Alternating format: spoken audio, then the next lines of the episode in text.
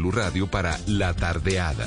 Una reunión para conversar, compartir y volvernos a encontrar. Reunámonos este sábado y domingo en Blue Radio para La Tardeada con Juana Uribe, Juan Esteban San Pedro, Juan Esteban Costaín, Hernando Paniagua, Dago García y Jorge Alfredo Vargas. De 5 a 7 de la tarde, Blue Radio, la nueva alternativa.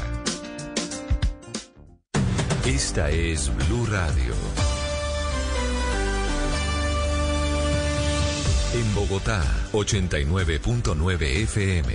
En Medellín, 97.9 FM. En Cali, 91.5 FM. En Barranquilla, 100.1 FM. En Cartagena, 1090 AM. En Bucaramanga, 960 AM. En Pereira y el norte del Valle, 89.2 FM. En Tunja, 103.1 FM. En Villavicencio, 96.3 FM. En Armenia, 89.2 FM. En Norte de Santander, 97.7 FM. En Neiva, 103.1 FM. Y en Córdoba, 96.0 FM. También en bluradio.com. En Facebook, Blue Radio Colombia. A través de Twitter en arroba Blue Co. Y en la señal de TDT.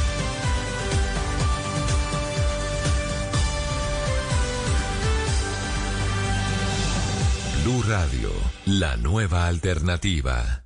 Padres con experiencia, Padres nuevos, hijos únicos, con hermanos, abuelos que consienten, nietos que aprenden. Vamos a construir un puente entre generaciones para que las familias crezcan y entre todos podamos cambiar el mundo.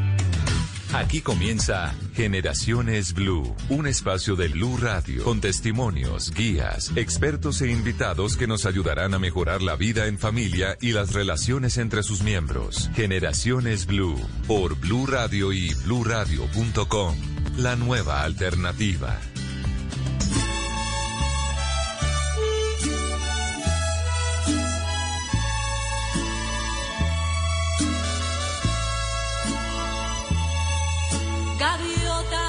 Que vi a lo lejos, vuela muy alto.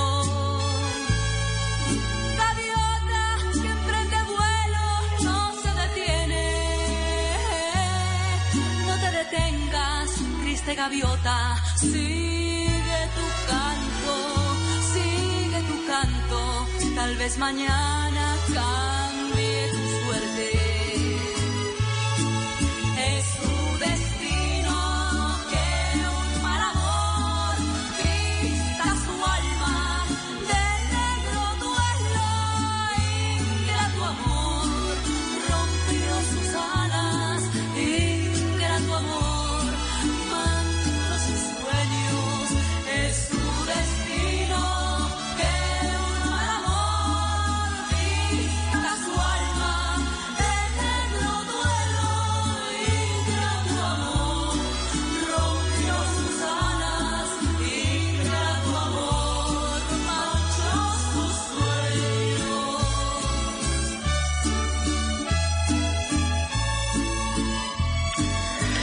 Le quiero confesar, don Eduardo Hernández, que estoy haciendo un esfuerzo sobrehumano para no empezar este programa cantando. Ah, ¿qué tal esa canción? ¿A dónde se transporta usted con esta canción? Me transporto, bueno, me voy para Marinilla primero y recuerdo mi infancia, mi adolescencia y Eso después, es por mucho supuesto, a los caficultores, a todos estos, a todos estos cultivos y montañas caficultoras del suroeste antioqueño. En mi caso, yo pienso de una vez en el suroeste antioqueño. Y en el eje cafetero, y también en los campos de Nariño, del Huila, hasta el norte de Santander, donde también están cultivando café en Colombia por estos días.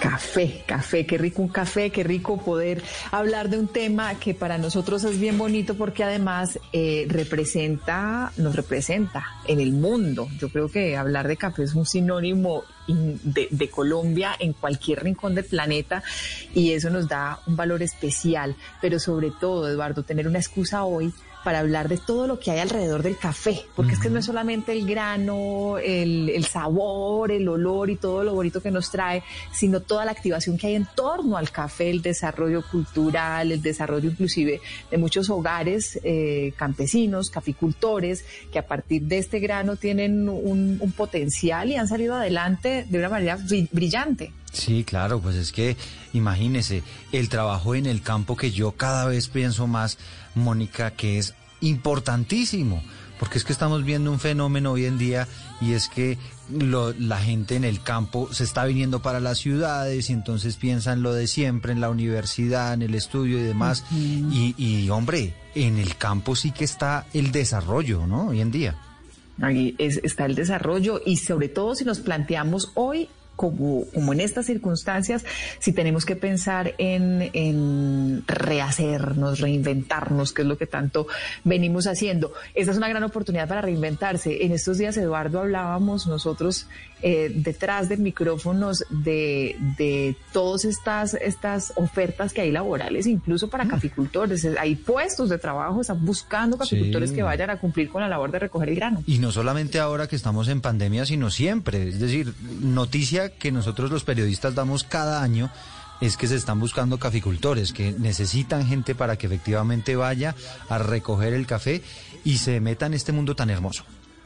Pues a este mundo tan hermoso es al que queremos invitarlos hoy en Generaciones Blue, un espacio en el que como siempre hablamos desde la familia, desde el hogar y hoy nos vamos a concentrar en los jóvenes, en los jóvenes campesinos, jóvenes campesinos que a través del café, que a través de este grano y de este arte, porque además es un arte alrededor de, de los cultivos y de todo lo que pasa con el café y con el apoyo de Juan Valdés, le están apostando al futuro de la caficultura, le están apostando al campo colombiano y nosotros también queremos hacer esa apuesta y destacar con ellos las historias de lo que ha sido cada una de sus vidas, cómo se ha transformado, cómo se han transformado esas vidas y hacia qué le apostamos, hacia ese futuro y esa transformación. Y, además, Monilia, para agregarle a su introducción, cómo ellos se van pasando la antorcha entre padres, entre abuelos, entre hijos, que generación a generación pues van poco a poco eh, sumándose a esa industria del café, se van sumando a todo este mundo tan hermoso, del cual vamos a aprender muchísimo. Yo le confieso que no soy experto, pero eh, sí me interesa mucho todo lo que hay alrededor de ese mundo, que, que como lo decimos, pues es todo, todo un mundo, ¿no? Todo un universo. Mm, y me expertices en tomarme siete mil tazas de café. Ah, bueno, eso sí, eso sí, apague y vámonos, ¿no? Eso sí. El café colombiano que es tan famoso. De hecho, Mónica, no sé si le ha pasado que uno viendo canales internacionales le, dicen a Colombia los cafeteros. ¿No? la selección Colombia son los cafeteros. El cafetero está jugando en tal hasta los ciclistas. pues nosotros además tuvimos, tuvimos equipo, pero el Café de Colombia, pero bueno, pero es, es, el reconocimiento que tenemos a nivel internacional. Es la invitación que les tenemos para hoy en esta tarde de domingo. Si ya se tomó su cafecito, pues lo invitamos a que vaya por otra taza. Si no se lo ha tomado, vaya preparándolo mientras hacemos un corte. Y yo Mientras tanto voy a cantar. Eduardo, ¿le canto? No. Hágale, cántela, sí, un poquito. No, más bien, Ay, Mónica, un pedacito, un pedacito. Ahí le pongo un poquito el fondo, a ver. Póngala ahí de fondo y dejémosla de fondo. Entre sus alas, la soledad.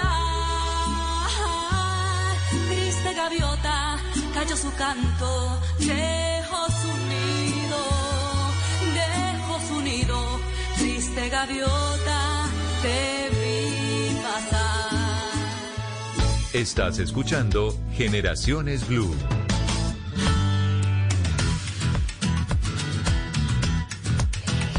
Yo no sé si es romanticismo, si nos quedamos inclusive cortos, porque también puede ser en torno a lo que hay alrededor del café, pero lo que sí es cierto es que hay mucho para hablar, mucho para conversar y tenemos dos invitados hoy muy especiales. Bueno, tres invitados, pero el primer bloque les presentamos a dos de ellas, Eduardo. Sí, mire, está con nosotros Paula Jimena Falla Montero. Eh, ella es una joven eh, caficultora, tiene 24 años, nació en La Palma, Cundinamarca, pero en este momento vive en Gigante, en el departamento del Huila. Está próxima a graduarse en salud ocupacional, tiene cursos con la asociación Sena e Impact que eso es café de Pitalito. Actualmente trabaja por horas en una de las tiendas de café de esa asociación. Desde muy pequeña ha estado involucrada en todo este mundo de la caficultura, ya que su papá era un agricultor y tiene su propio cultivo y secado de café, así que ella sabe muchísimo de todo este tema. Su sueño es poder aumentar las ventas de café, innovar cada vez más, sacar inclusive su propia tienda y montar una oferta de calidad, café de calidad, de ese que tanto nos gusta, ese cafecito colombiano que cae bastante bien, ¿no? Ahora que estamos a punto de la hora de almuerzo, el, tintico después de, del almuerzo es genial. Su elección de quedarse en el campo estuvo atada a los estudios y obviamente mucho de eso eh, estuvo influenciado por su familia, una familia cafetera, ella enamorada de ese mundo también, pues quiere seguir por ese mismo camino. Paula, bienvenida. Hola, buenas tardes. Eh, muchas gracias. ¿Qué tal esa presentación? Casi me voy medio programa presentándola, ¿yo? Sí, sí, está, muy buena. ah, bueno, me alegra mucho. Vamos a presentar a nuestro otro invitado que nos está acompañando a esta hora, que es Marlon Jair Torres. Él es un joven de 26 años Nació en Lourdes, en norte de Santander, es técnico agropecuario, cuenta con estudios en café especial. Su principal fuente de ingresos es el café y por influencia también de su padre, de su abuelo, está desde muy pequeño metido en todo este tema de la caficultura y está seguro de que su café eh, eh, en todo ese mundo eh, se ve reflejada la unión de la familia y cree que para lograr un producto de calidad es muy importante, obviamente, trabajar en equipo y qué mejor hacerlo, qué mejor manera de hacerlo que hacerlo en familia. Marlon, bienvenido también a este programa Generaciones Blue, cuando estaremos hablando de café y bienvenido, por supuesto, con todas esas experiencias. Gracias, muy buenas tardes. Gracias por este momento, por este espacio que nos brindan. Y no, agradecerles día a día a todos ustedes. Bueno, Marlon, no, bienvenido aquí en este espacio. Vamos a conversar con ustedes. La idea es que igual tengamos desde las miradas de cada uno de ustedes lo que ha sido eh, el, café en sus vidas, porque nosotros, lo que yo decía hace algunos instantes, nosotros podemos tener una mirada muy romántica de lo que, de lo que conocemos alrededor de la historia, de lo que conocemos alrededor de un producto tan bonito como, como es el café que nos representa con tanta fuerza, pero ustedes sí que tienen que tener una mirada muy especial desde el interior de lo que pasa en una finca, desde el interior de lo que pasa en su sus historias, en sus vidas familiares. Así que de eso queremos que nos conversen en unos instantes, pero también queremos saludar a nuestra tercera invitada, que nos va a dar también seguramente muchas herramientas para conocer un poco más de este tema, que es María Camila López. María Camila es eh, actualmente lidera el área de sostenibilidad de Procafecol de Juan Valdés y es donde es eh, docente además de la Universidad de La Sabana en la maestría de gerencia estratégica, politóloga, antropóloga de la Universidad de los Andes, tiene experiencia de más de ocho años en la construcción de alianzas, de relacionamiento con grupos de interés y sostenibilidad y bueno, y ha, trabajado, ha trabajado en diferentes sectores que le dan también todo, todo el valor para acompañarnos en la tarde de hoy. María Camila, gracias por aceptar esta invitación. Hola Mónica, hola Eduardo, mucho gusto. Muchas gracias a ustedes por tenernos. Un gusto enorme escucharlos. María Camila, trabajar en una marca tan bonita como Juan Valdés debe ser de orgullo, porque es que Juan Valdés es reconocido mundialmente y ha estado varias veces ranqueada como una de las marcas más representativas del país y del mundo como símbolo, porque definitivamente es reconocido en cualquier rincón del planeta. De acuerdo, Mónica, llena el alma. No te imaginas la emoción que da cada vez que uno tiene la oportunidad de estar afuera y le preguntan en qué trabaja, cuenta que es Juan Valdés y desde donde sea la gente tiene algún referente, es realmente motivador y más sabiendo que trabajamos por estos 550 mil familias cafeteras. Imagínese esos ese símbolo, ese familias, símbolo imperdible, ¿no, Mónica? Sí, es imperdible. Eh, de, de, de, pues de esta persona, este campesino que va allí con su... ¿Eso es un burro o es un caballo? Es una mula. Es una mula. es una mula conchita. Yo por eso advierto que voy a aprender, voy a aprender en este programa de, todo lo que tiene que ver con el café. Pero sabe que yo sí quiero, yo sí quiero, eh, Camila, que, que, que, hablemos de la marca Juan Valdés, pero de ese símbolo de Conchita y de Juan Valdés como personaje. ¿Cómo surge la idea de, de, de Juan Valdés? Porque además alrededor de esa imagen, Eduardo, alrededor de ese personaje, hay toda una, una campaña también muy bonita porque es un campesino real, es un caficultor real. ¿Cuántos Juan Valdés ha habido en la historia de la marca, Camila? Bueno, Mónica, pues esa historia es absolutamente fascinante porque como tú dices, esto empieza, digamos, como una manera de realmente ejemplificar la labor muy artesanal de nuestros caficultores en Colombia. Esto empezó más o menos como en el 50, 1950, 1960, de la mano de la Federación Nacional de Cafeteros. Eh, y surge como un ícono, que el primer Juan Valdés era, era un, un actor, era un actor cubano de hecho, pero después eh, empezamos eh, ya a abrir una convocatoria para, para, para que realmente el, rol fuera pues protagonizado por un capicultor. Y ya vamos en la tercera generación de, de Juan Valdés.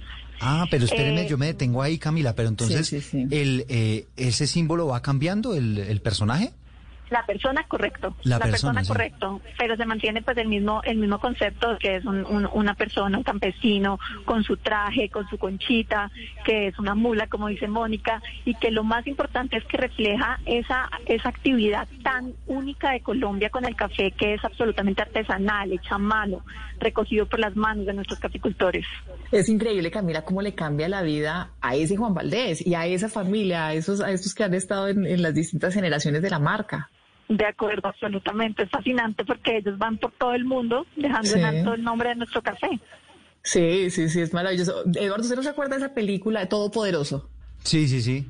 ¿Se acuerda que hay un momento que dice quiero el mejor café del mundo y aparece Juan Valdés con, con, Chita por una ventana? Esa escena, esa escena es muy emocionante en su momento. Yo me acuerdo, yo la vi, esa película la vi en cine. Sí, yo, yo, le confieso que yo he soñado varias veces con, con, que aparezca por mi ventana Juan Valdés y Conchita con un café. Con un café. Porque sí puede ser Lo de que pasa es que usted madruga mucho.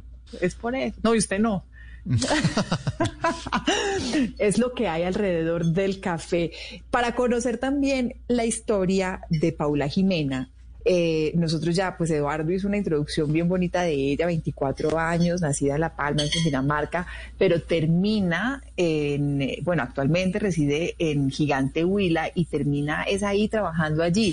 Paula, ¿cómo, cómo llega con su familia al, gigante, a Gigante Huila? ¿Cómo empiezan a trabajar con todo este tema del café? Y cuéntenos un poquito para contextualizarnos cómo ha sido la historia familiar en torno al café pues en mi familia siempre, eh, de mi abuelito, los papás de mi abuelito, ellos han, han sido del campo, siempre han trabajado con el café, han sido caficultores, entonces pues eso ya se trae como en, en la sangre. y eh, lo mismo, mi papá toda la vida trabajó en el campo, siempre recolectando café, trabajando en cultivos. Eh, de ahí pues ya mm, él llega acá pues al pueblo gigante porque él, él vivía en una vereda, ¿no? Y empieza a trabajar ya con, con el, el secado, o sea, compra y secado de café. Entonces ahí es otro proceso muy bonito, fuera de la recolección y los lavados, todo eso también es, es muy bonito. En las familias caficultoras, Paula, ¿desde qué edad empiezan a tomar café? ¿Usted a qué edad empezó a tomar tinto? No, pues yo creo que desde, desde muy niña. El tetero, el tetero era con tinto, ¿no? En la casa nunca ha faltado el café, incluso mi papá, o sea, desde que yo tengo uso de razón, él, un tiempo que lo que lo tostaba en una paila. Esa es una forma artesanal de, de tostarlo y él mismo lo molía. Mm. pero pues ya pues como hay industrias que hacen todo ese proceso, entonces ya nosotros mismos enviamos eh, a Pitalito, que hay una mm, tostadora muy buena, ella mismo lo empacan y nosotros tomamos ese café del que mi papá, bueno, muchas veces de la finca o si no de caficultores que traen muy buen muy buen café con una taza muy buena. Entonces, eh, ese es el que enviamos para tostar y, es el que consumimos nosotros. No, imagínese, Eduardo, qué delicia. Oiga, yo, quisiera preguntarle a Paula Jimena, eh, ese proceso, eh, por ejemplo, que aprendió su abuelo, que aprendió su papá, ¿es empírico o ellos tienen algún tipo de estudio técnico para llegar a lo que, a lo que son hoy? ese, ese proceso yo es empírico, la verdad, porque el, o sea, siempre la que hizo los cursos y la que estuvo en todo el puesto del café para, digamos, obtener un, un, certificado fui yo. porque él pues nunca tenía tiempo porque siempre era trabajando, entonces él, él es empírico, sí, pero pues él le gusta mucho y, y nosotros vivimos desde el café. Y Paula Jimena, ¿y cómo implementar esos estudios? Porque veo que usted es la primera generación que ya le mete un poquito como de técnica y de estudios a este tema. ¿Cómo hacen o, qué tan importante es eh, esos estudios técnicos, esos estudios académicos para mejorar la producción de café? Ay, muy bueno, buenísimo. Primero porque eh, siempre, digamos, entre los cursos que yo he eh, hecho, pues nos enseñan eh, al, lavado del café, entonces uno ya va, digamos en el caso de mis abuelitos en la finca de mi papá, uno va y uno dice ya el proceso hay que cambiarlo, ya hay otro proceso mejor para que el café salga eh, con una taza más limpia o, o no o no quede fermentado, ¿sí? Pero, o sea, es algo muy bueno. Yo digo que eso me ha servido mucho tiene que haberle servido mucho, por supuesto, pero además creo que en su familia y en, y en su hogar tienen que estar también muy orgullosos de lo que usted está haciendo, porque, porque una cosa es el café artesanal y, lo que puedan hacer y en temas de comercialización artesanal también, y otra cosa es cuando ya se abren canales mucho más grandes, cuando ya empiezan ustedes a, ofrecer un producto que tiene esa diferencia, porque es un producto que está en, en, las, en las fincas cafeteras con un valor agregado y que deja de ser tan industrializado, porque es que el café tan industrializado también pierde mucho, mucho sabor, ¿no? Sí pierde atributos. En ese, en ese sentido, Camila, ¿cómo, ¿cómo Juan Valdés apoya a los pequeños caficultores, a las pequeñas fincas, a las pequeñas parcelas para esa transformación y que, y que esas marcas de café o al menos de esas regiones y de esos territorios se, se logren impulsar para que se conviertan también en motor de desarrollo de las regiones? Pues Mónica, mira, la verdad es que el trabajo es fascinante. Eh, recordemos que nosotros eh, formamos parte de la institucionalidad cafetera, la cual agrupa 550 mil familias. Entonces, cuando uno considera que esos 550 mil familias, el 95% son pequeños productores y medianos de hasta 5 hectáreas, la verdad es que la posibilidad de trabajar con ellos es toda. Desde reconocer el café de buena calidad, apoyarlos en todos los procesos de fortalecimiento técnico y productivo. Es súper importante todo el trabajo que se hace desde la federación con el eh, servicio de extensión eh, y también todo el proceso de promoción que se hace a través, digamos, de la comercialización del café, que es el último eslabón de la cadena donde estamos como Procafecol.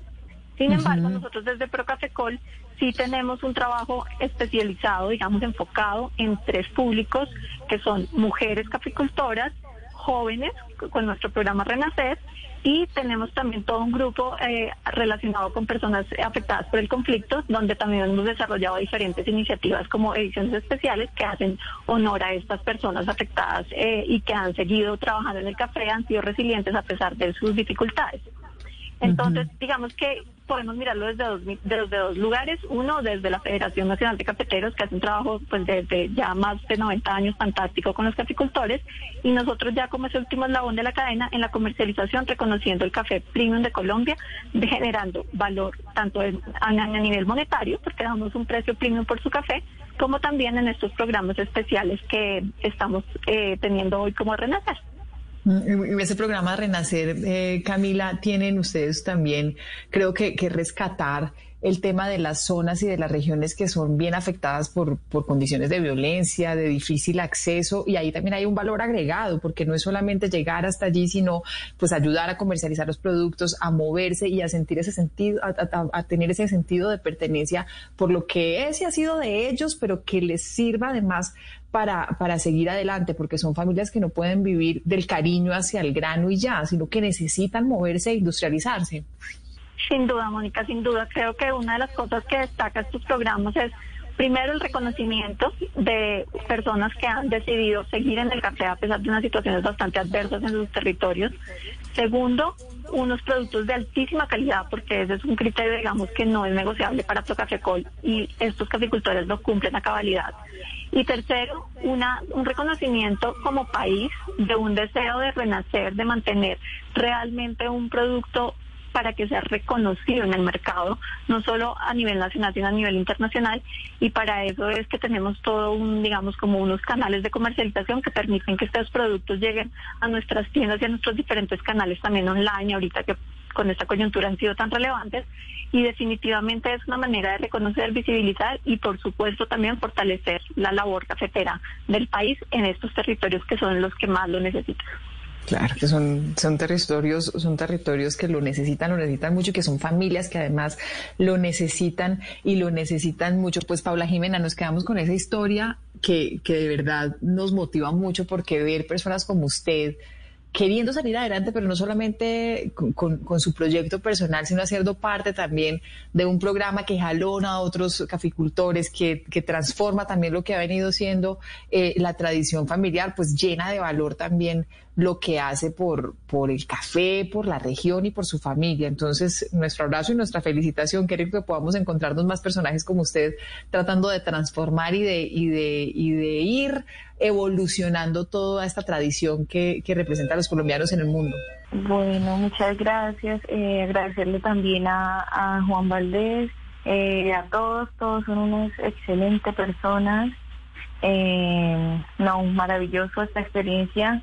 Eh, la edición Renacer es lo mejor. Eh, espero que eh, puedan, no sé, tomar, probar ese café tan rico. Y, y pues gracias, agradecerle a ustedes también. Bueno, qué maravilla, qué maravilla de testimonios los que estamos escuchando, este mundo del café que la verdad es apasionante. Y ahí le pongo un poquito de música, Mónica, vea, escuche, escuche, escuche.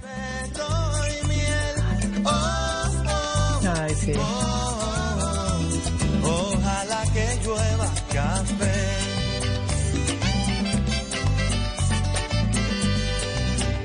Esta es de mis favoritas, Eduardo, te confieso. Ah, ¿qué tal? Otra de mis favoritas. Producciones Juan Luis Guerra, sello de garantía. Así como ¿puedo, sello de garantía decir lo Juan que usted me está, ¿Puedo decir lo que usted me está diciendo detrás de micrófonos? ¿Va a buscar café en el álbum de J Balvin? En el álbum Colores no hay una que se llama Café, no mentiras, pero es que se- Pero ¿sabe que se la voy a proponer? Vamos a hacerlo. Un poquitico más de música, hacemos un pequeño corte y al regreso hablamos de otra experiencia, de otra historia, a quien saludamos hace algunos segundos, quienes iniciaron este programa con nosotros. Ya lo habíamos presentado, pero seguimos conociendo, que es Marlon, pero, pero seguimos conociendo de sus historias y queremos conocer más en detalle eso después del corte.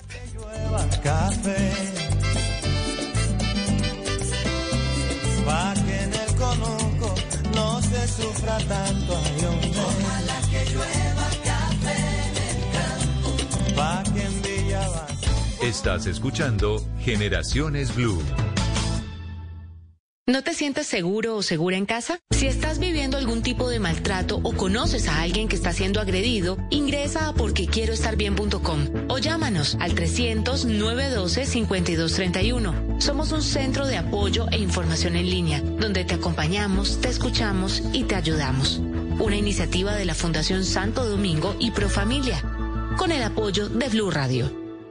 Para conocer una historia hay que investigar, hablar con los protagonistas, buscar todos los datos y recorrer paso a paso sus detalles. Todo con la ayuda de Los Informantes. El programa de periodismo investigativo de Caracol Televisión llega a Blue Radio. Espérelo todos los domingos después de Encuentros Blue. Los Informantes por Blue Radio y bluradio.com. La nueva alternativa. Continuamos con Generaciones Blue.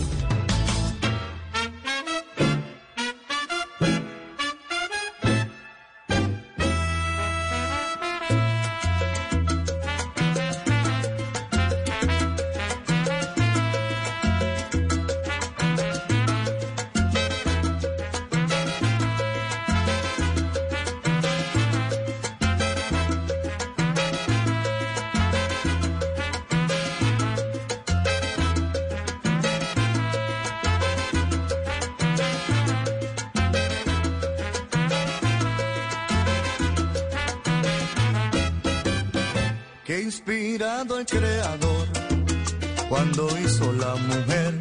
Ay, qué bueno que le encargó que se dejara querer y trago al mundo esa miel. Bueno, música relacionada con el café este mediodía, mi querida Mónica. Seguramente habrá más de uno que está que se baila con esta música que estamos poniendo hoy en Generaciones Blue. Esta canción se llama Azuquita pa'l café, del gran Uy, combo de Puerto Rico. Qué rico. Ahora, yo no sé, hay quienes consideran que echarle azúcar al café es un sacrilegio. A mí me parece un sacrilegio, pero le tengo al experto que le va a responder si es un sacrilegio o no. Es técnico agropecuario, tiene estudios en cafés especiales, pero su principal experiencia es ser de familia caficultora. Ya usted lo había presentado hace algunos instantes, Marlon Jair Torres. Marlon, ¿qué tal? ¿Cómo estás? Hola, muy buenas tardes. ¿Cómo están? ¿Cómo me les ha ido? Muy bien, Marlon. Respóndanos eso. ¿Se le vale echarle azúcar al café o no? No. Ah, Pues nosotros siempre, pues algunas personas lo toman con azúcar, o sea, es el gusto de cada quien. Pero ¿Y sí, Esplenda? a mí me ¿Tampoco? gusta- no, a mí en, en particular me gusta es con panela, con panela criollita. Uy, Eso, eso le iba a decir, la panela, qué rico la panela. La panela, que además es, es tradicional en el campo colombiano tomarse un café con panela. Un tinto endulzado con panela puede ser de lo más rico que hay en el Eso mundo. es lo mejor que puede haber para levantar el ánimo. Eso es cierto. No, Pero entonces cambiemos la canción. Cambiemos la canción del gran combo y le ponemos panelita para el café. Eso es, es una buena idea. Marlon, esta, esta tradición del café en su familia, ¿desde, desde hace cuánto? ¿Qué le, ¿Qué le cuentan en su casa, en su hogar? Mm, Esta generación viene como más de 50 años. Ya mis abuelos siempre han sido caficultores, mis padres han sido caficultores y como le decía Paula, el café lo llevamos en la sangre y seguimos en la tradición del café día a día.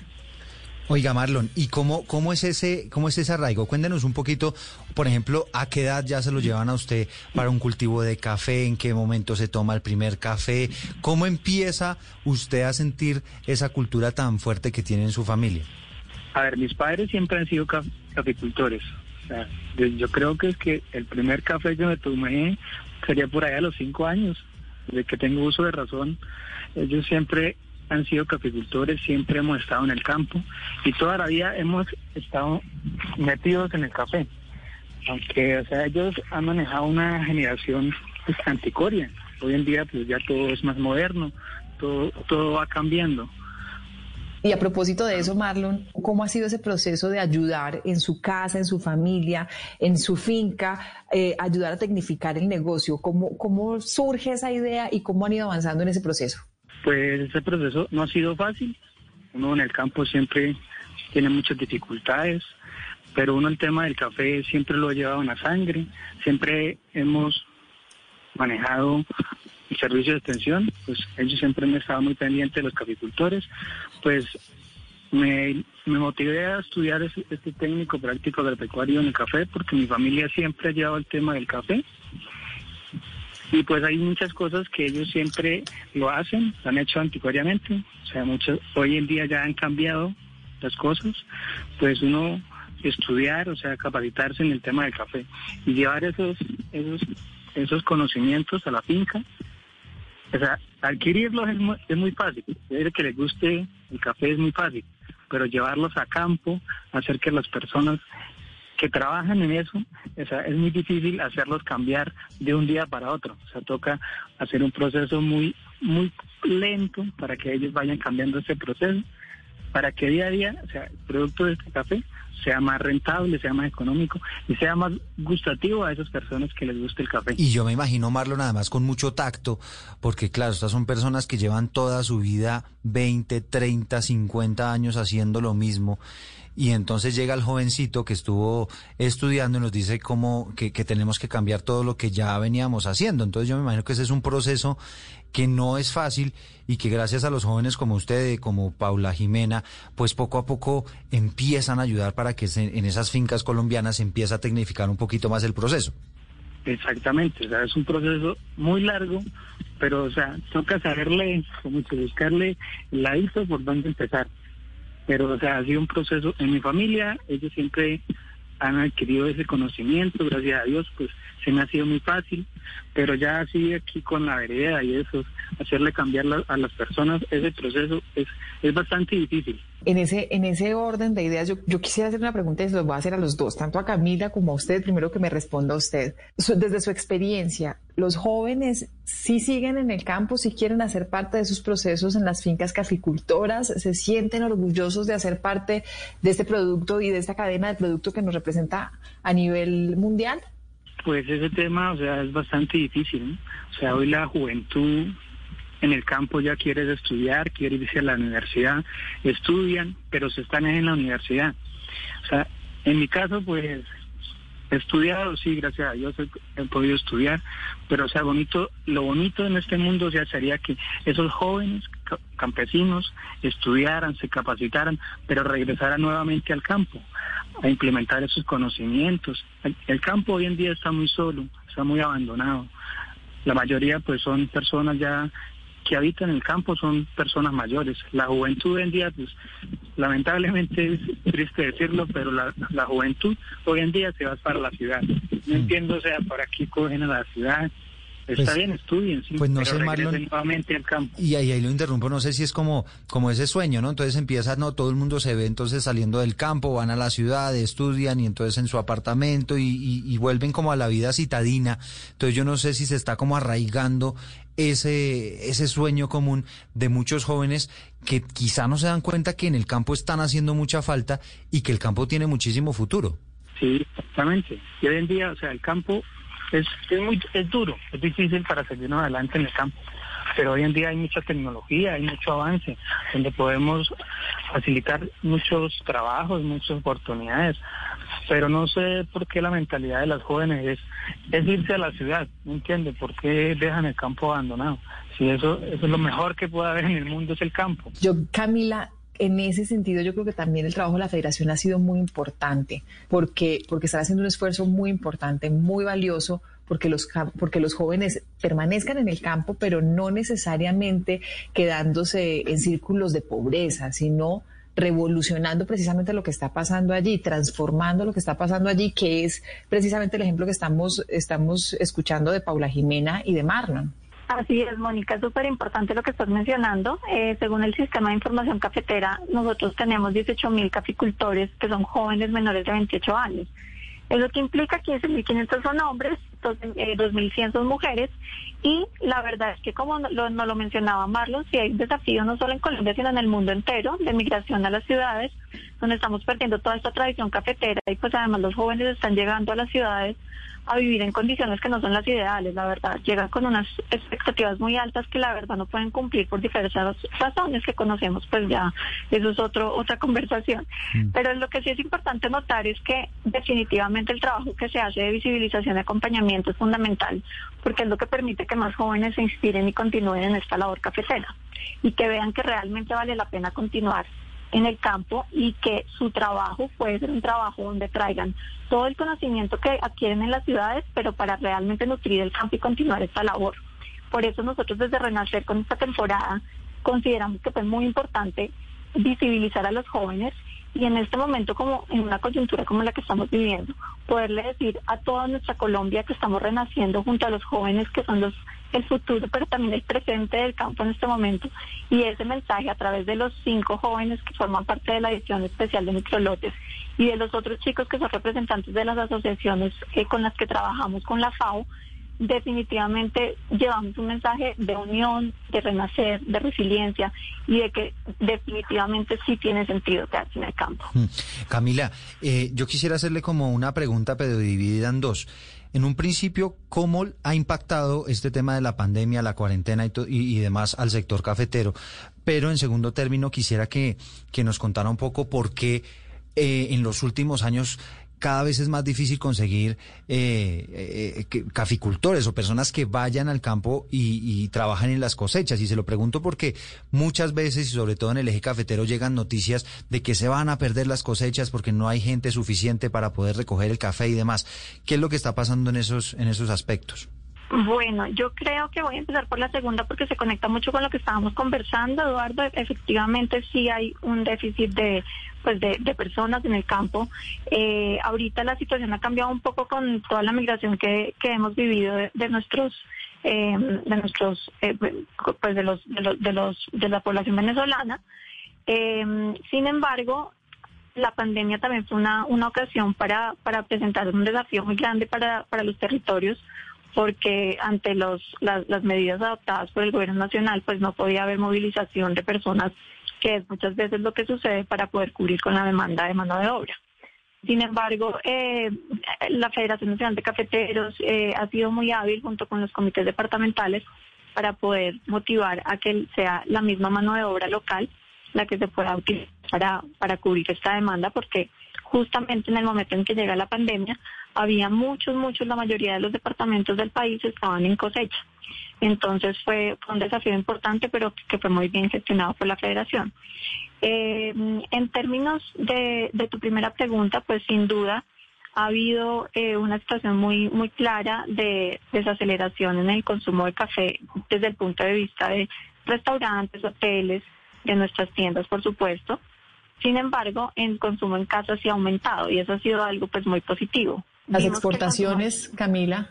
Las exportaciones, Mónica, digamos que sí han crecido, sí han crecido de la mano del café también, en comercios más retail y café, digamos, en, en canales digitales, pero también las tiendas, por ejemplo, que nosotros tenemos fuera, tuvieron también un momento donde estuvieron totalmente cerradas, tenemos 142 tiendas en 13 países, estuvimos cerrados en algún momento a full, ahorita ya estamos operando más o menos con la mitad eh, y operan bajo las mismas modalidades que operamos en Colombia, que son fundamentalmente a través de comercio online y para llevar. Un, el crecimiento estaba más enfocado en consumo masivo.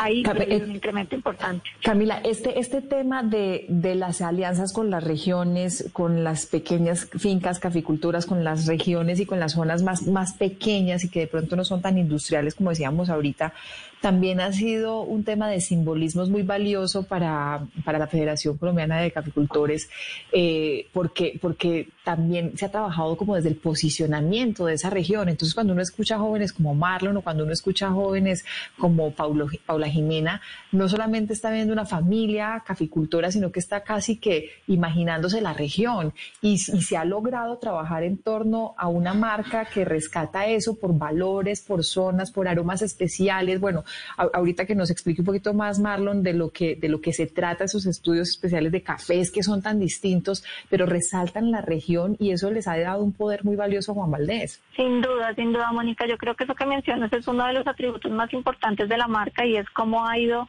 a los rincones más remotos del, país a, a destacar el café de esas regiones. Por ejemplo, creo que pocos de nosotros habíamos escuchado de Tablón de Gómez y una de las asociaciones que es Café, la Asociación de Tablón de Gómez, de cafeticultores, donde hay un grupo muy importante de jóvenes, son protagonistas de la edición especial eh, que tenemos este, este, en esta temporada de Renacer. Entonces, fíjense cómo a través de estos diferentes programas y en nuestras temporadas como la actual, en donde estamos buscando justamente que todos los colombianos renazcan junto con la edición dada la circunstancia que estamos viviendo, podemos también darle una luz y podemos darle un nombre y una identidad a territorios que de otra manera son absolutamente transparentes para nosotros. Y eso también nos refuerza, no solo en una relación comercial, sino en una relación de identidad con el territorio en todo Colombia. Hmm.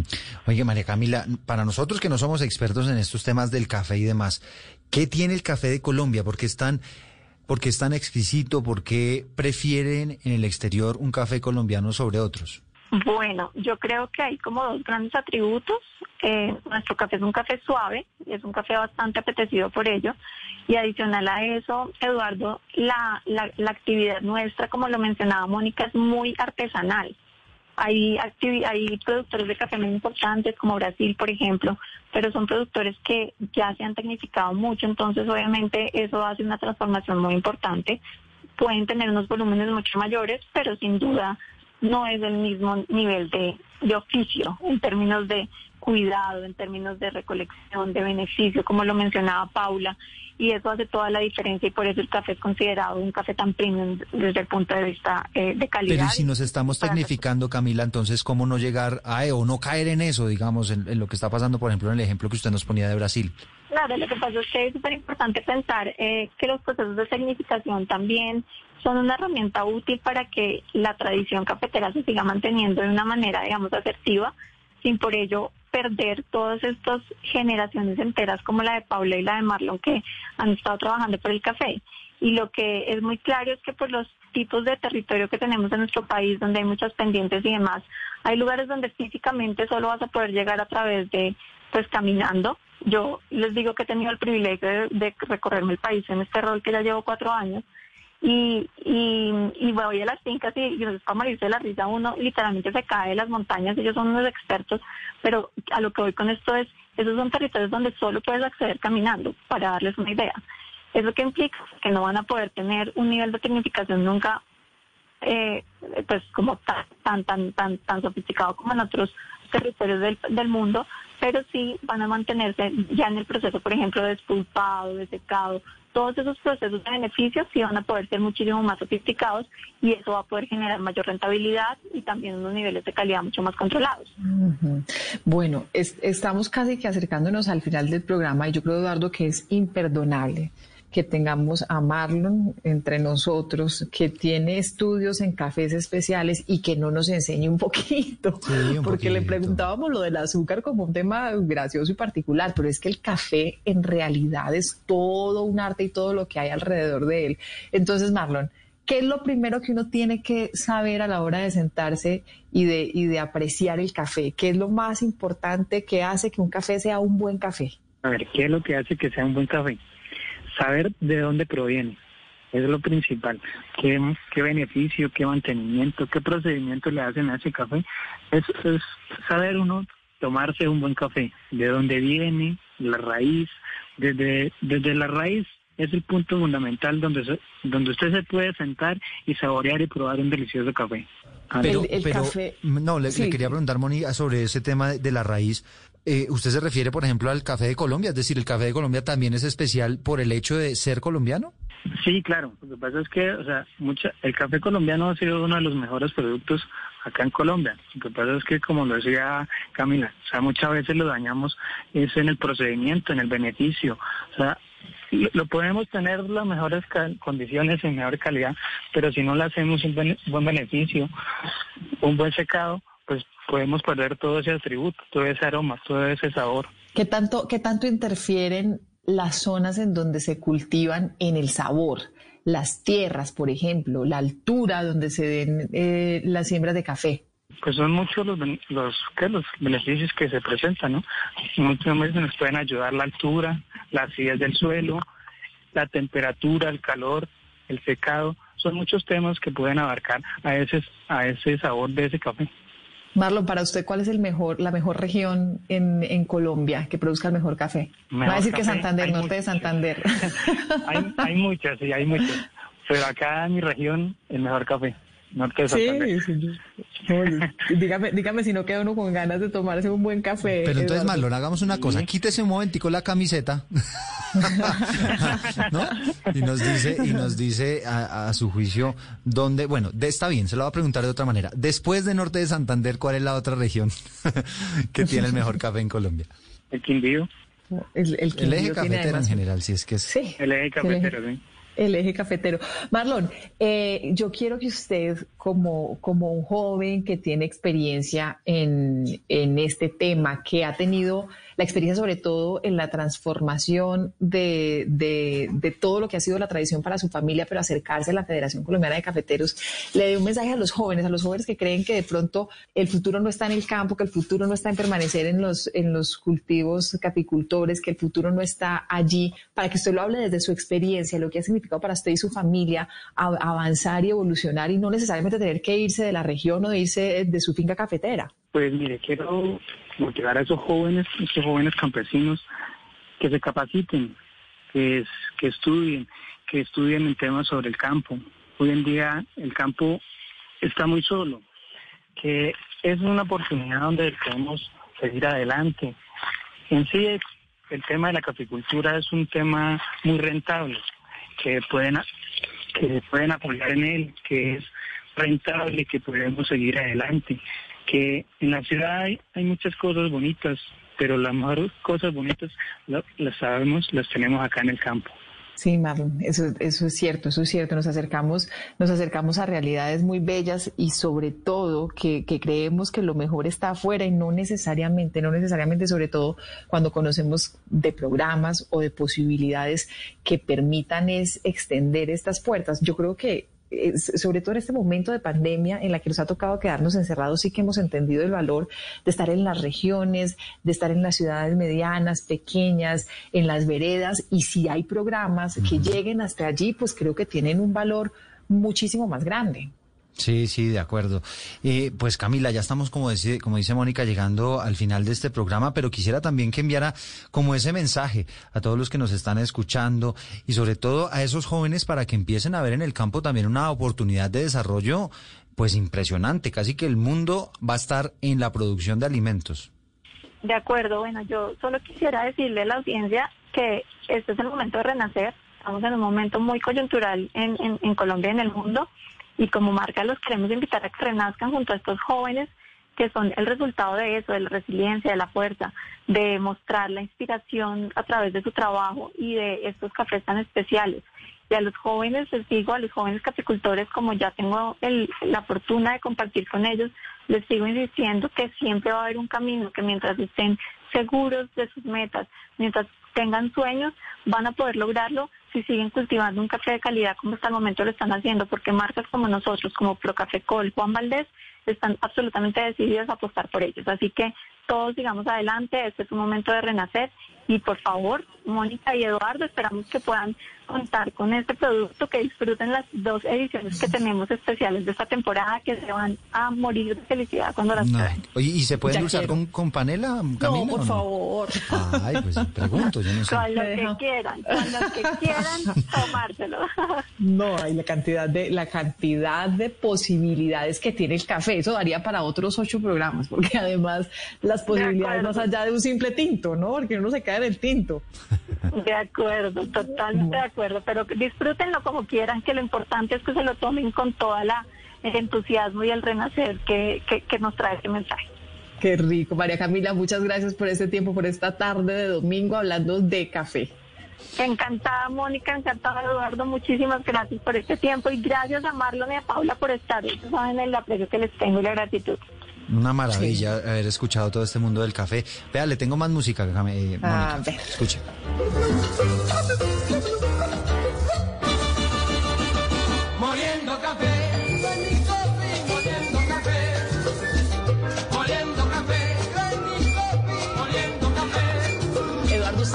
Nunca ha estado en una finca cafetera y coger una pepita del grano y comérsela así? No, no, no me la he comido, pero sí estaba en finca cafetera y, y O coger verdad- un granito ya cuando está, eh, cuando ya está seco, cuando ya está Sí. listo en ese proceso. No, qué rico. Lo he cogido, pero no, no me lo he comido, le confieso. Tengo que, que traer la tarea. No, porque usted le tiene que echar azúcar a la pepita, me imagino. De pronto con panela me animo.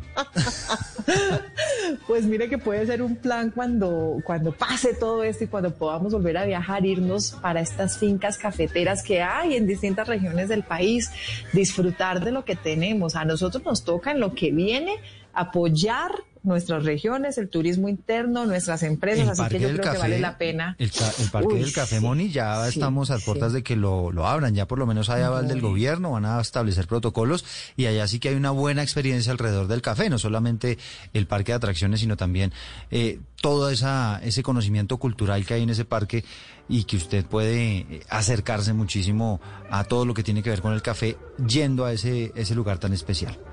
Nos aferramos a lo nuestro, como tiene que ser. Un tintico, don Eduardo. Bueno, sí, ahorita que estamos en, hora de almuerzo, yo quizá, ah, después del almuercito un tintico sabroso, ¿no? Qué delicia. un Después de un sancocho. Cualquier hora. A cualquier hora. Y le mete el dulcecito más bien en una galletica dulce que lo acompañe, para que le vaya quitando el azúcar. No mentiras, lo dejo. Se vale. Todo se vale. Sí, por el sí, sí, sí, delicioso. Les dejamos otro poquito de música, disfruten de la tarde, como siempre, gracias por acompañarnos en este espacio de Generaciones Blue. Somos Mónica Jaramillo y Eduardo Hernández. Feliz tarde.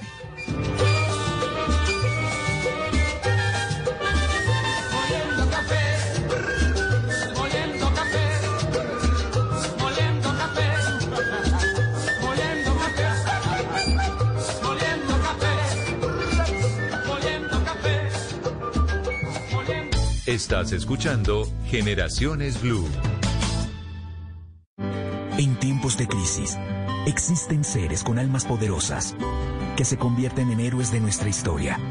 En Organización Solarte, queremos dar gracias a cada uno de nuestros colaboradores por superar sus miedos, arriesgándolo todo para entregar cada día no solo alimentos de primera necesidad a toda Colombia, sino también la esperanza de que todo va a estar bien.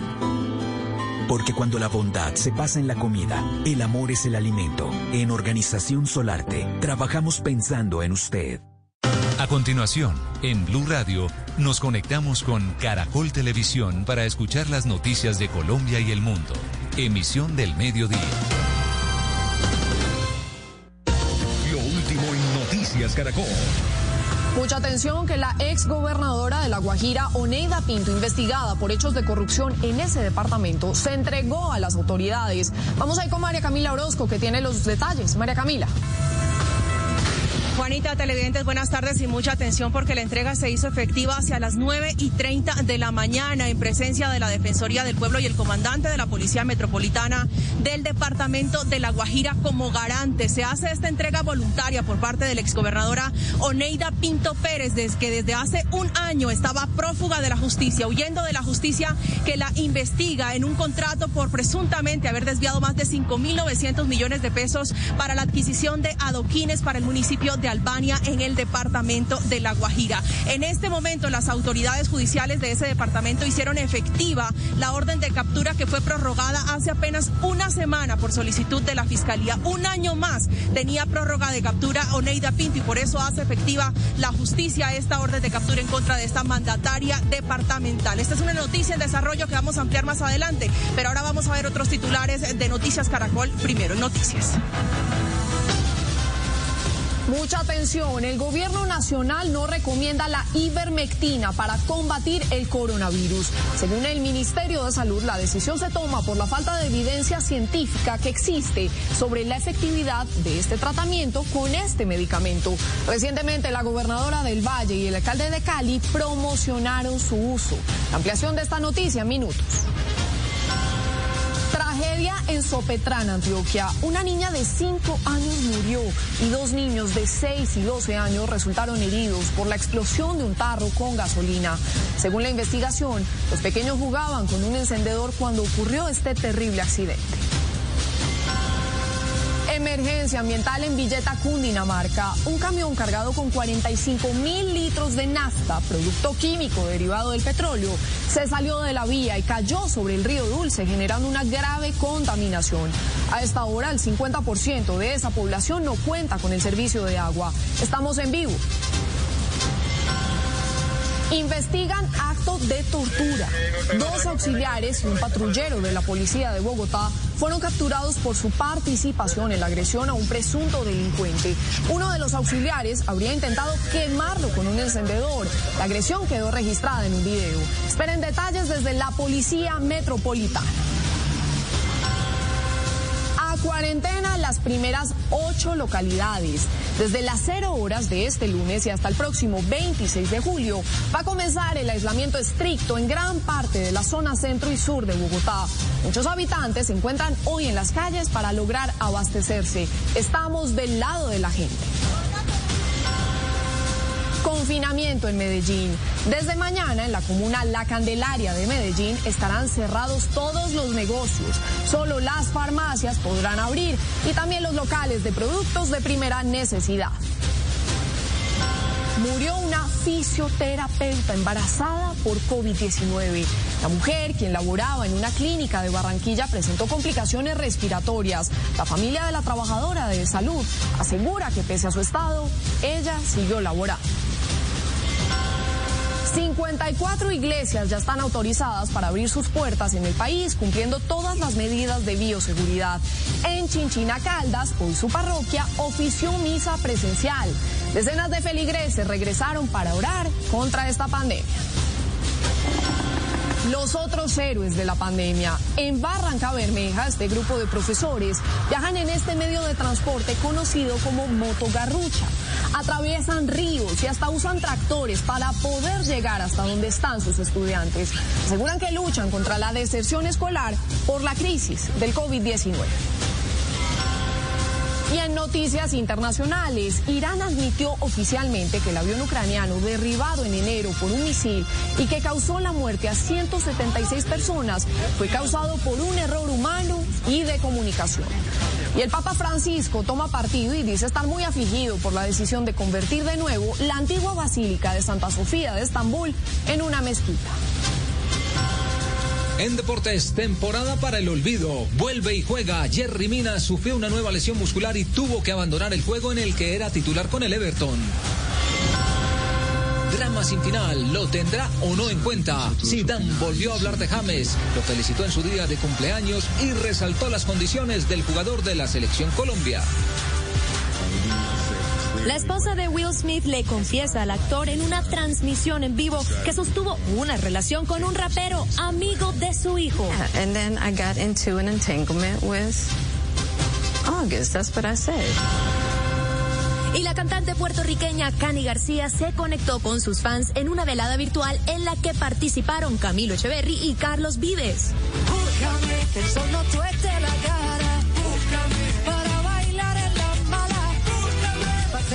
Detalles de esto y más en Show Caracol.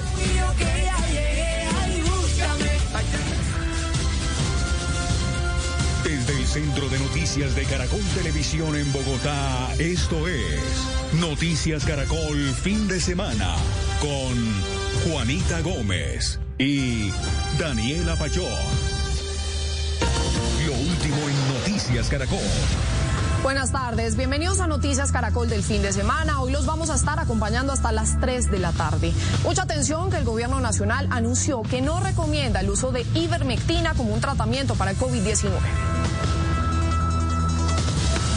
Juanita, y en otras noticias también les vamos a contar sobre un nuevo accidente con gasolina que cobró la vida de una niña en Antioquia y la emergencia ambiental que enfrentan los habitantes de Villeta en Cundinamarca. Daniela, en nuestra emisión también vamos a hablar de las medidas que rigen desde mañana en Bogotá y en Medellín para contener el avance del COVID-19. Estamos listos con todos nuestros periodistas. Comenzamos con David Torres y lo que ha dicho el gobierno sobre el uso de la ivermectina como tratamiento para el coronavirus, salvo que sea para un estudio clínico aprobado. David, buenas tardes. ¿Y cuáles son los detalles de esta recomendación que está haciendo el gobierno? Así es, lo primero que hay que tener en cuenta es que este medicamento se utiliza como un desparasitario y que también la Organización Mundial de la Salud lo excluyó del estudio clínico que se adelanta en varios países del mundo conocido como Solidaridad. A su vez, el Ministerio de Salud indicó que el medicamento fue sometido a análisis donde se demostró que puede frenar la reproducción del virus, pero en ambientes no humanos. La información y todos los detalles en la siguiente nota.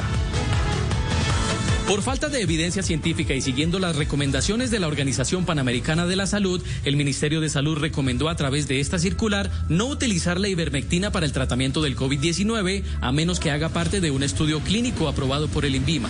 Este medicamento fue sujeto a unos análisis eh, por algunos por, por algunas empresas alganes- análisis donde pudieron demostrar la inhibición con este medicamento de la reproducción del virus, pero esto se hizo en ambientes no humanos, en ambientes de laboratorio. La decisión del gobierno se apoyó además en la referenciación de 12 agencias internacionales, entre las que se encuentra la Organización Mundial de la Salud.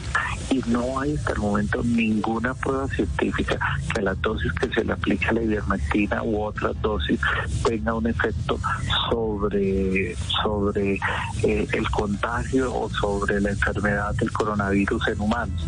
Por lo anterior, el gobierno nacional, eh, la Organización Mundial de la Salud no recomiendan el uso de este medicamento. Días antes y ante las dramáticas cifras de pacientes afectados por coronavirus, el alcalde de Cali, Jorge Iván Ospina, había dicho que adelantaría ensayos clínicos con la ivermectina. Esto es medicina. Esto no es especulación, esto no se trata de arbitrariedad y esto no se trata de algo que no haya sido comprobado. Existen los elementos científicos para ello, pero en esa fase temprana e infecciosa de la enfermedad, yo los invito a que utilicemos la ivermectina. Es muy barata, es asequible para nuestro pueblo y es un mecanismo para dar en esta batalla. No nos quedemos cruzados de brazos. Sobre el medicamento, el infectólogo Carlos Álvarez también hizo una advertencia. Se requieren ensayos clínicos controlados en que demuestren realmente qué dosis es la que podría potencialmente ser efectivo para poder decir al final que sí es efectivo o no es efectivo. La ivermectina es un antiparasitario usado en algunas enfermedades tropicales. Por su parte, el INVIMA también nos aclaró que existen cerca de 200 eh, alternativas terapéuticas para poder contrarrestar el virus y se adelantan cerca de 1.700 ensayos clínicos en el mundo para poder identificar cuáles son realmente los medicamentos que pueden ayudar a los pacientes con COVID-19. Información desde la sala de redacción, David Torres Berbeo, Noticias Caracol. David, y precisamente luego de que el gobierno advirtiera no usar la ivermectina como tratamiento contra el COVID-19, en Cali, el alcalde Jorge Iván Ospina, uno de sus promotores, se pronunció. Jefferson Bolívar, ¿qué dijo el mandatario? Daniela, pues eh, dijo que no se debe eh, sacar, o mejor, no se debe descartar las posibilidades adicionales de la ivermectina en pacientes complejos por COVID-19. Dijo además que se utiliza en estudios eh, clínicos comprobados y que además la burocracia no debe ser parte de, este, de estas decisiones. y no nos podemos quedar de brazos cruzados. Quienes estamos en la salud, quienes somos médicos, tenemos autonomía de poder orientar nuestro tratamiento. Yo orientaría a ivermectina para que los pacientes no deriven a unidades de cuidado intensivo. Todo paciente positivo, sospechoso, paciente que me pudiese hacer una complicación, lo trataría rápidamente. No son momentos para la burocracia ni son momentos para no abrir nuevas posibilidades terapéuticas. Son momentos de mucha atención y allí el liderazgo innovador es fundamental.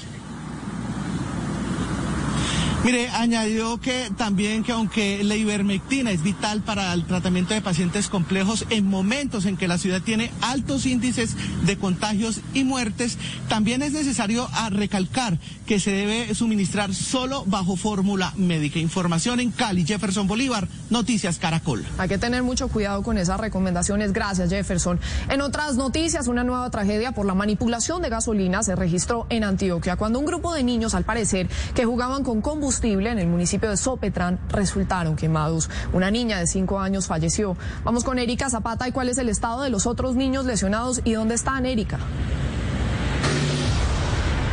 Juanita Televidente, yo los saludo desde el Hospital Infantil San Vicente Fundación, donde se encuentran dos de los niños que resultaron heridos tras la explosión de un tarro con gasolina en el municipio de Sopetrán, en el departamento de Antioquia. La niña de cinco años murió y su cuerpo se encuentra en medicina legal. Los niños llegaron con quemaduras de segundo y tercer grado. Dice la mamá de uno de ellos que no recuerdan lo que pasó y que la explosión es motivo de investigación. Hay que tener en cuenta que ocurridos estos hechos, la comunidad trató de ayudarle a los niños apagándolos con cobijas. Este es el informe.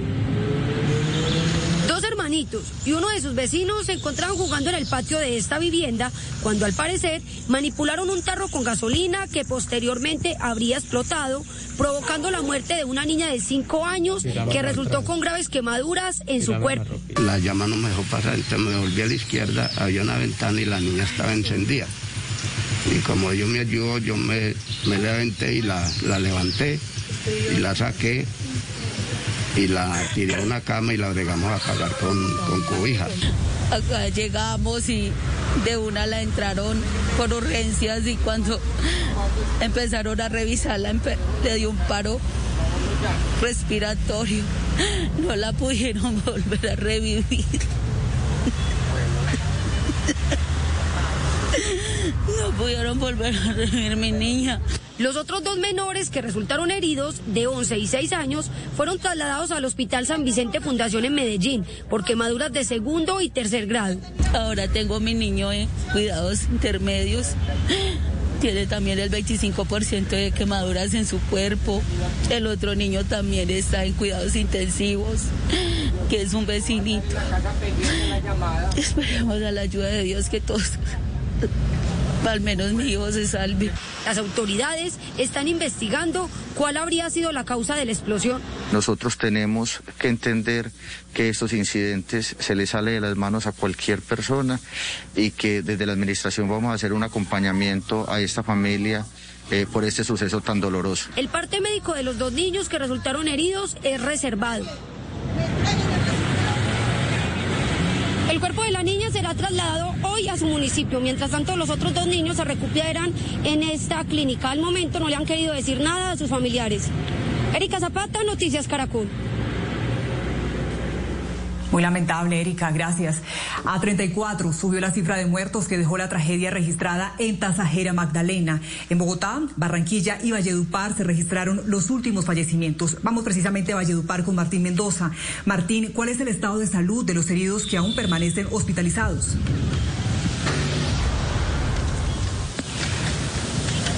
Buenas tardes. Estables, pero con pronósticos reservados, se encuentran eh, los pacientes aquí, según el más reciente informe que entregó la Clínica Médicos Alta Complejidad del Caribe. A este centro asistencial fueron trasladados 15 pacientes, de los cuales 5 han fallecido, los otros 10 a esta hora pues se debaten entre la vida y la muerte en la unidad de quemados de esta clínica que es una de las pocas que cuenta con unidad especial para la atención de personas quemadas. Él es Alex Guzmán, uno de los habitantes de Tasajera que presenció la explosión del camión cisterna que cobró la vida de su primo José Luis Castillo, quien permaneció internado en una clínica de Barranquilla.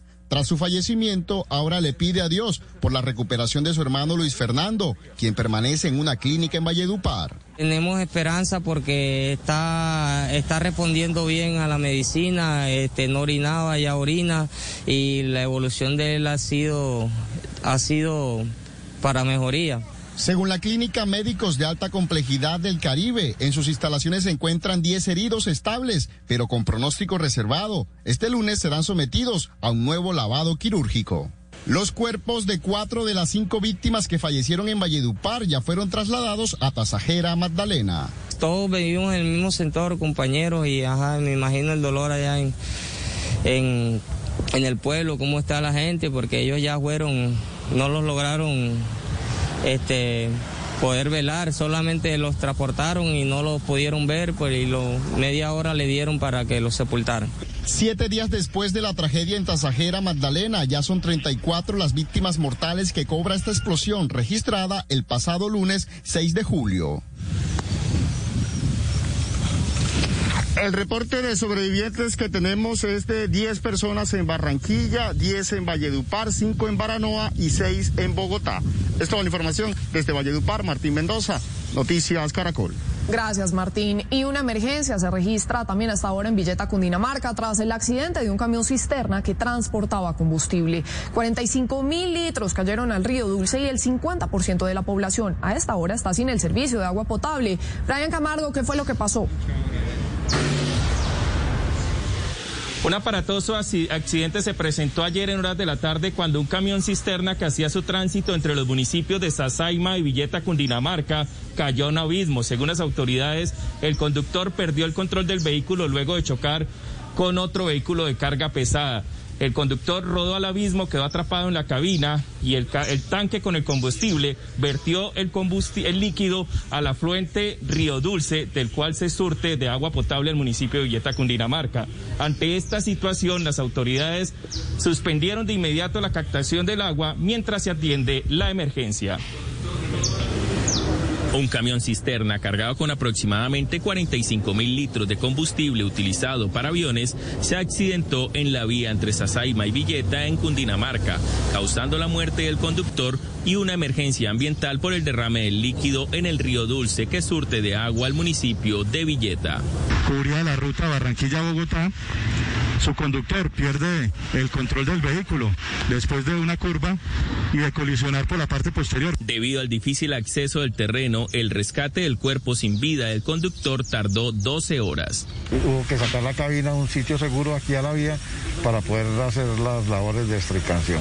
El derrame del combustible en el río Dulce provocó racionamiento de agua potable para más de 6.000 habitantes de Villeta. Yo creo que me imagino que en estos medios ya nos quedamos sin, sin agua hasta nueva orden, hasta que pase la descontaminación del río. Con la problema que la problemática que tenemos con la pandemia, eh, uno de los formas que de prevenir es el continuo lavado de manos y si hay racionamiento del, del líquido tan preciado como es el agua. Las autoridades están trabajando para controlar el derrame de este combustible. La contaminación a la boca toma pero gracias a la reacción oportuna de las autoridades y de nuestro acueducto municipal logramos contener esa contaminación para que no llegara a nuestra planta de tratamiento. En los próximos cinco días, la comunidad podrá contar con el servicio de agua tan solo tres horas al día.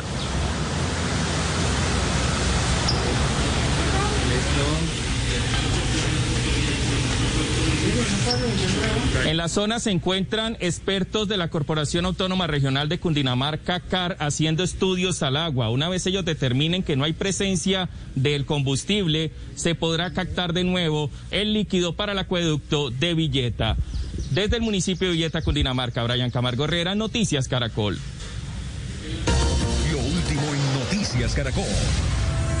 En las últimas horas se conoció un video donde varios uniformados de la policía agreden a un presunto delincuente en Bogotá.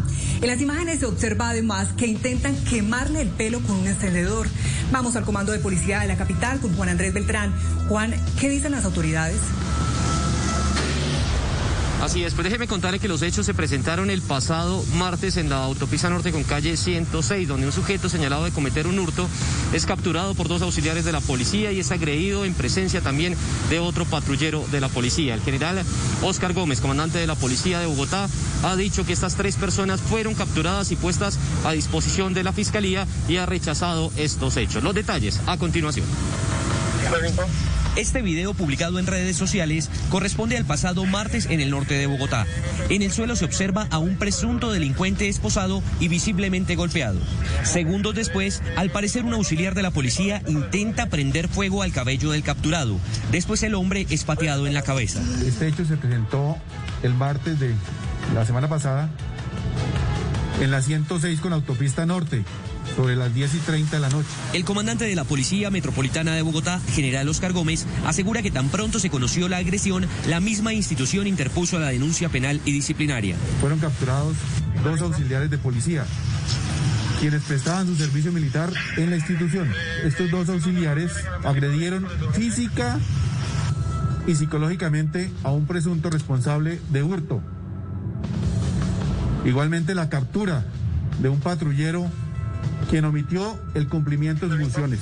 Hoy se adelantarán las audiencias de legalización, imputación y medida de aseguramiento de los tres detenidos. Ellos deberán responder por los delitos de tortura agravada y hurto agravado. Los dos auxiliares fueron desvinculados de la policía y el patrullero fue denunciado para que también se adelante el proceso disciplinario en su contra. El señalado delincuente agredido tiene ocho anotaciones y tres condenas por hurto, según la policía de Bogotá. Así es, pues el general eh, de la policía de Bogotá, el comandante de la policía, general Oscar Gómez, ha dicho también que estos dos auxiliares de la policía fueron eh, retirados de la policía de Bogotá. Y también sobre los delitos hay que decir que se les imputará el delito de hurto agravado, puesto que la víctima